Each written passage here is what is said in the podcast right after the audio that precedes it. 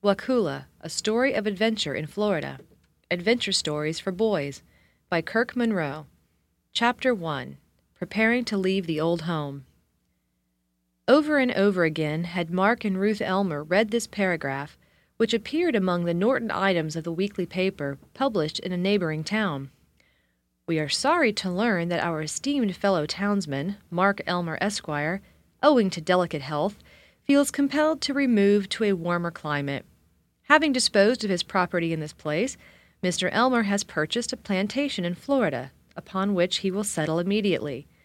As his family accompany him to this new home in the land of flowers, the many school friends and young playmates of his interesting children will miss them sadly. I tell you what, Ruth, said Mark, after they had read this item for a dozen times or more, we are somebody's after all. Don't you forget it. We own a plantation, we do, and have disposed of our property in this place. As Mark looked from the horse block on which he was sitting at the little weather beaten house, nestling in the shadow of its glorious trees, which, with its tiny grass plot in front, was all the property Mr. Elmer had ever owned, he flung up his hat in ecstasy at the idea of their being property owners, and tumbled over backward in trying to catch it as it fell. What I like, said Ruth, who stood quietly beside him, is the part about us being interesting children, and to think that the girls and boys at school will miss us. Yes, and won't they open their eyes when we write them letters about all the alligators, and the orange groves, and palm trees, and breadfruit, and monkeys, and Indians, and pirates? Whoopee! What fun we are going to have! Breadfruit, and monkeys, and pirates, and Indians in Florida? What are you thinking of, Mark Elmer? Well, I guess Osceola the Seminole lived in Florida, and it's tropical, and pirates and monkeys are tropical too, ain't they? Just then the tea bell rang, and the children ran in to take the paper which they had been reading to their father, and to eat their last supper in the little old house that had always been their home. Mr. Elmer had, for fifteen years, been cashier of the Norton Bank, and though his salary was not large, he had, by practicing the little economies of a New England village, supported his family comfortably until this time, and laid by a sum of money for a rainy day. And now the rainy day had come. For two years past, the steady confinement to his desk had told sadly upon the faithful bank cashier, and the stooping form, hollow cheeks, and hacking cough could no longer be disregarded. For a long time, good old Dr. Wing had said, You must move south, Elmer. You can't stand it up here much longer. Both Mr. Elmer and his wife knew that this was true, but how could they move south? Where was the money to come from? And how were they to live if they did? Long and anxious had been the consultations after the children were tucked into their beds, and many were the prayers for guidance they had offered up. At last a way was opened, and just in time, too, said the doctor, with a grave shake of his head. Mrs. Elmer's uncle, Christopher Bangs, whom the children called Uncle Christmas, heard of their trouble and left his sawmills and lumber camps to come and see where the jam was, as he expressed it. When it was all explained to him, his good natured face, which had been in a wrinkle of perplexity, lit up, and with a resounding slap of his great hard hand on his knee, he exclaimed, Sakes alive! Why didn't you send for me, niece Ellen? Why didn't you tell me all this long ago, eh? I've got a place down in Florida that I bought as a speculation just after the war. I ain't never seen it, and might have forgot it long ago but for the tax bills comin' in reg'lar every year. It's down on the St. Marks River, pretty nigh the Gulf Coast, and if you want to go there and farm it, I'll give you a ten years lease for the taxes, with a chance to buy at your own rigor when the ten years is up. But won't it cost a great deal to get there, Uncle? asked Mrs. Elmer, whose face had lighted up as this new hope entered her heart. Sakes alive, no, cost nothing. Why, it's actually what you might call providential, the way things turns out. You can go down, slick as a log through a chute, in the Nancy Bell of Bangor, which is fitting out in that port this blessed minute. She's bound to Pensacola in ballast, or with just a few notions of hardware sent out as a venture. For a load of pine lumber to fill out a contract I've taken in New York. She can run into the St. Marks and drop you just as well as not, but you'll have to pick up and raft your fixins down to Bangor in a terrible hurry for she's going to sail next week, Wednesday, and it's Tuesday now. So it was settled that they should go, and the following week was one of tremendous excitement to the children, who had never been from home in their lives and were now to become such famous travelers. Mark Elmer, Jr., as he wrote his name, was as merry, harum scarum, mischief loving a boy as ever lived.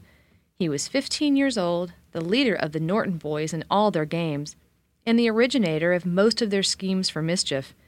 But Mark's mischief was never of a kind to injure anybody, and he was as honest as the day is long, as well as loving and loyal to his parents and sister Ruth. Although a year younger than Mark, Ruth studied the same books that he did and was a better scholar. In spite of this, she looked up to him in everything and regarded him with the greatest admiration. Although quiet and studious, she had crinkly brown hair and a merry twinkle in her eyes that indicated a ready humor and a thorough appreciation of fun.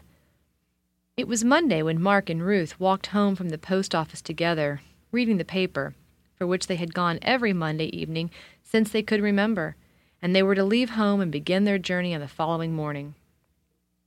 During the past week, Mr. Elmer had resigned his position in the bank, sold the dear little house which had been a home to him and his wife ever since they were married, and in which their children had been born, and with a heavy heart made the preparations for departure. With the willing aid of kind neighbors, Mrs. Elmer had packed what furniture they were to take with them, and it had been sent to Bangor. Mark and Ruth had not left school until Friday, and had been made young lions of all the week by the other children. To all of her girl friends, Ruth had promised to write every single thing that happened, and Mark had promised so many alligator teeth and other trophies of the chase that, if he kept all his promises, there would be a decided advance in the value of Florida curiosities that winter. As the little house was stripped of all its furniture, except some few things that had been sold with it, they were all to go to Dr. Wing's to sleep that night, and Mrs. Wing had almost felt hurt that they would not take tea with her. But both Mr. and Mrs. Elmer wanted to take this last meal in their own home, and persuaded her to let them have their way. The good woman must have sent over most of the supper she had intended them to eat with her, and this, together with the good things sent in by other neighbors, so loaded the table that Mark declared it looked like a regular surprise party supper. A surprise party it proved to be, sure enough, for early in the evening neighbors and friends began to drop in to say goodbye, until the lower rooms of the little house were filled. As the chairs were all gone, they sat on trunks, boxes, and on the kitchen table, or stood up. Mark and Ruth had their own party, too, right in among the grown people. For most of the boys and girls of the village had come with their parents to say goodbye, and many of them had brought little gifts that they urged the young Elmers to take with them as keepsakes. Of all these, none pleased Ruth so much as the album, filled with the pictures of her schoolgirl friends, that Edna May brought her. Edna was the adopted daughter of Captain Bill May, who had brought her home from one of his voyages when she was a little baby and placed her in his wife's arms, saying that she was a bit of a flotsam and jetsam that belonged to him by right of salvage. His ship had been in a southern port when a woman, with this child in her arms, had fallen from a pier into the river. Springing into the water after them, Captain May had succeeded in saving the child, but the mother was drowned. As nothing could be learned of its history, and as nobody claimed it, Captain May brought the baby home, and she was baptized Edna May.